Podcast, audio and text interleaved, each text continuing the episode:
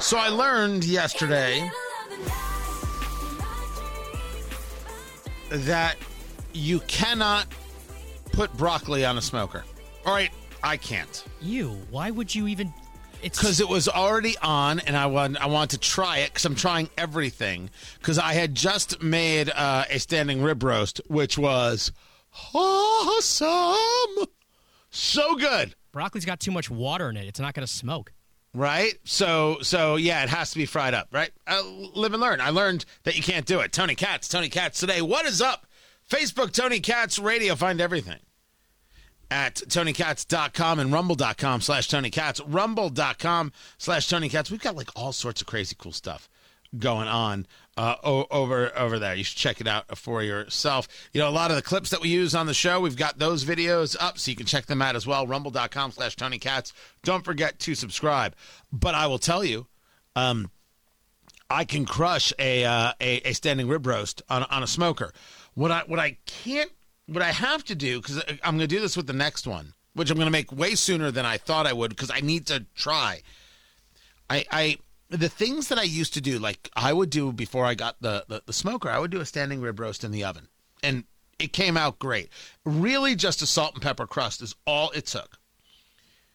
Did the same crust and the flavor is is is wonderful but it's different it is missing something and i can't quite yet determine what that is and so what i haven't figured out is do i need to have it uh, have a crust on there for a longer amount of time i'm talking about like like a full a full day as opposed to just a couple of hours do, do is that going to move some moisture and therefore give me a a, a something uh, different in the flavor? Do I need to be taking a look at what kind of wood is being used with the smoker? Because a, a more all purpose, maybe and I need a specific flavor. Maybe if I had a hickory, or maybe if I had an applewood, or something like that, I, I there would uh, whatever I felt was mi- delicious, but it's it's there was just there was something that was that that was just it, it was just different. It's just something was off, and I'm not saying that it's bad, but if you have any thoughts on on, on what I could do and how I could handle that one, I, I would greatly greatly appreciate it. Tony at TonyKatz.com, uh, Twitter at at at at, at, at Tony Katz, um, and uh, and I just let me know. You, you can always call in 833-468-8669. I wanted to be, before I get to the maybe the most interesting story I've got today. This diversity DJ story is so great. In Arizona, there's an elementary school that's having a uh, what are they having? They're having a, a charity event, and I guess it's some kind of disco thing because everybody's in like disco clothes, or at least the photos that I've seen, including the DJ. The DJ is Kim Coco Hunter. He's 56. He's black, but he is wearing a fake afro. You've seen it before. So you then end up with two teachers who specialize in diversity, equity, and inclusion screaming at the school and basically calling them bigots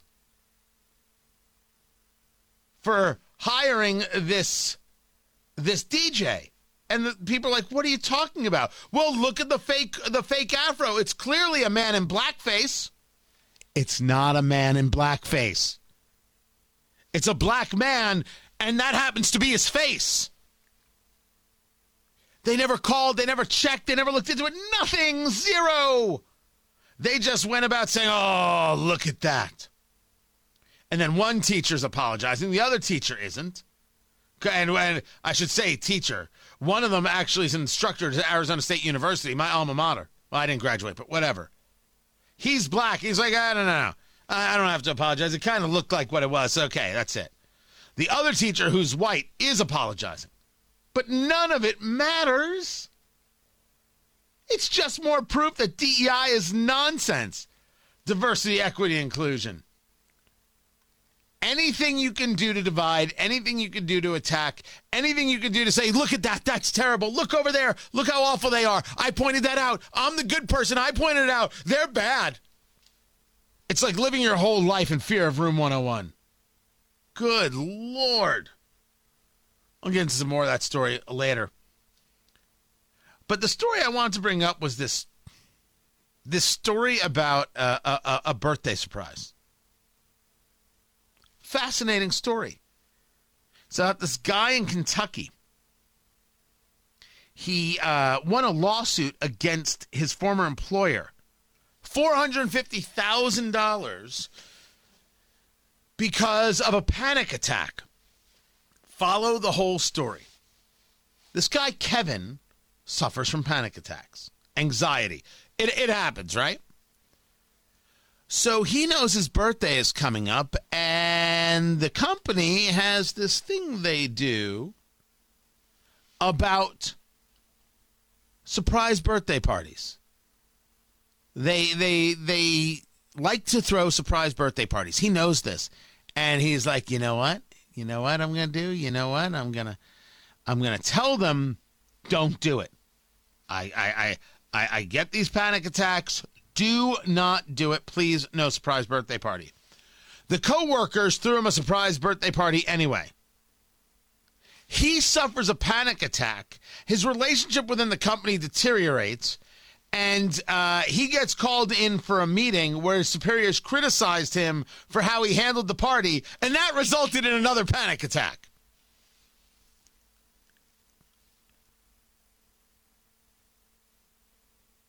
So now he can't function.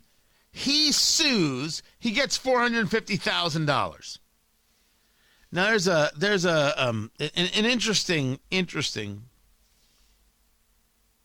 thing here, which is not about whether or not you think this guy should have gotten four hundred fifty thousand dollars. If I say to producer Ari, "Hey, I don't like this certain thing. Don't do that thing," when it comes to the show where he works, and he keeps doing that thing, producer Ari would be wrong. If we reversed it, I would be wrong. If if a guy says, "Hey, I know you guys like to do surprise parties, but it freaks me out, so please don't do it," and you throw one anyway, what's wrong with you? Why would you do that? If he said, "I don't like surprise parties," Why would you do it? The company is saying that this guy represented a threat to his coworkers during the incident and that employees had to calm him down and escort him from the building after the party.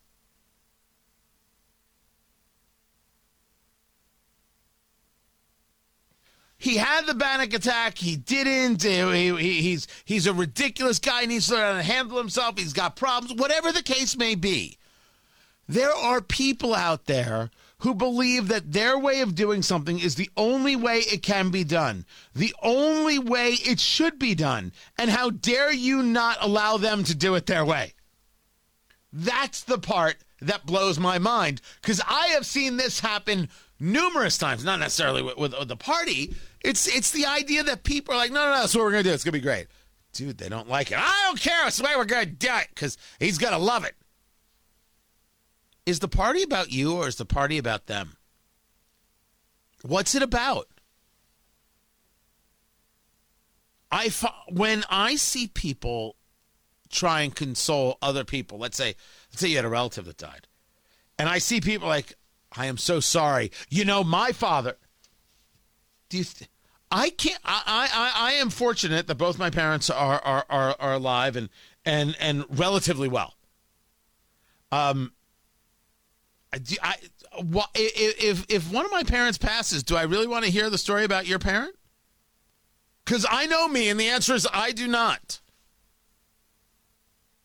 In the very early days of watching people lose people they love, my only response was, "I'm really sorry about what happened. I don't have a good word for you. I wish I did, but if you want to, if you want someone to listen, I'm right here." That was it. Literally, the beginning, middle, and end of what I would say. There's nothing else to offer. I don't know what else I'm supposed to do. What story could I begin to tell about? I swear to you, oh my God, this is a true story. Is a true story. I won't use names. I won't. I I I have a, a, a, a friend who who lost their child young age. Awful story. Awful, awful. And when she went back to work, someone in her office said, I am so sorry. You know, I lost my cat. I swear to you, right hand to God. That is how the story is told to me. People don't know how to do anything. This person never once checked themselves and said, wait a second. Cat, kid. Now I know where this is going. And allow me, allow me to say it as clear as day. You know where this is going, producer Ari? Maybe I don't know. Pets are not as important as children. Oh yeah, I would also agree with that. Well, some people don't agree with that, and I think that we need to have some words about that. Pets are not as important as children. I didn't say that your pets aren't important to you. And if you say to me, my pet is my child, I'm not saying you don't love your pet. I accept that you love your pet. I make no bones about the facts. get it, bones, pets, it's kind of funny, that you love your pet. That is not my argument at all. My argument is, is that if I lose my child and you lose your pet, it is not equal. Fight me. I didn't know that that was such an absolutely um like like like that those are fighting words for some people. I didn't say that you don't feel it. I didn't say that it isn't a part of the family and you don't love it. Great memories with the dog or the cat or whatever the case may be. I don't make that argument at all. I make only the argument that if someone loses a child, you losing a cat is not the same thing. And if that is considered an insulting thing to say in today's society, well, you might want to hang around because I've got more. Absolutely nuts. So this story again is is is one of why would you do the thing? that somebody else asked you not to do. Who was the party for? Was the party for the guy or was the party for you to be able to get out of work for an hour? Well, screw him. We're gonna we're gonna throw this prize party anyway, because then I get to take an hour off today to plan the party. I can take an hour off tomorrow. Free cash, baby. Like, is that it? Is that it? Is that the whole thing? That's what it sounds like. That is absolutely what it sounds like.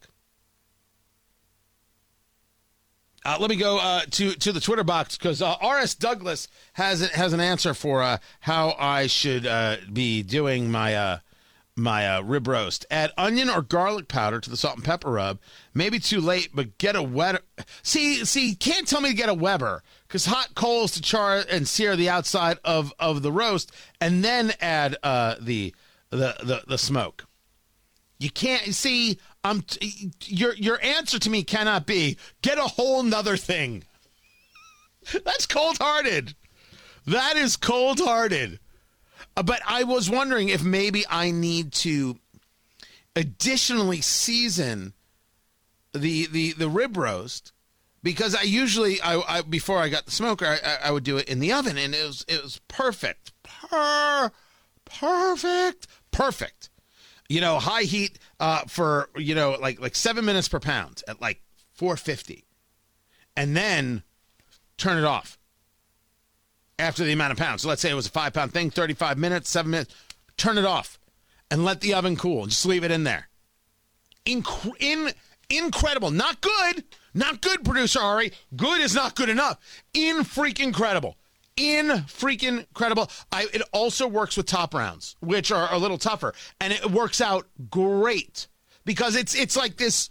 It's like a weird manipulation of slow cooking because it'll be in there for like three and a half hours, as as it just cools down.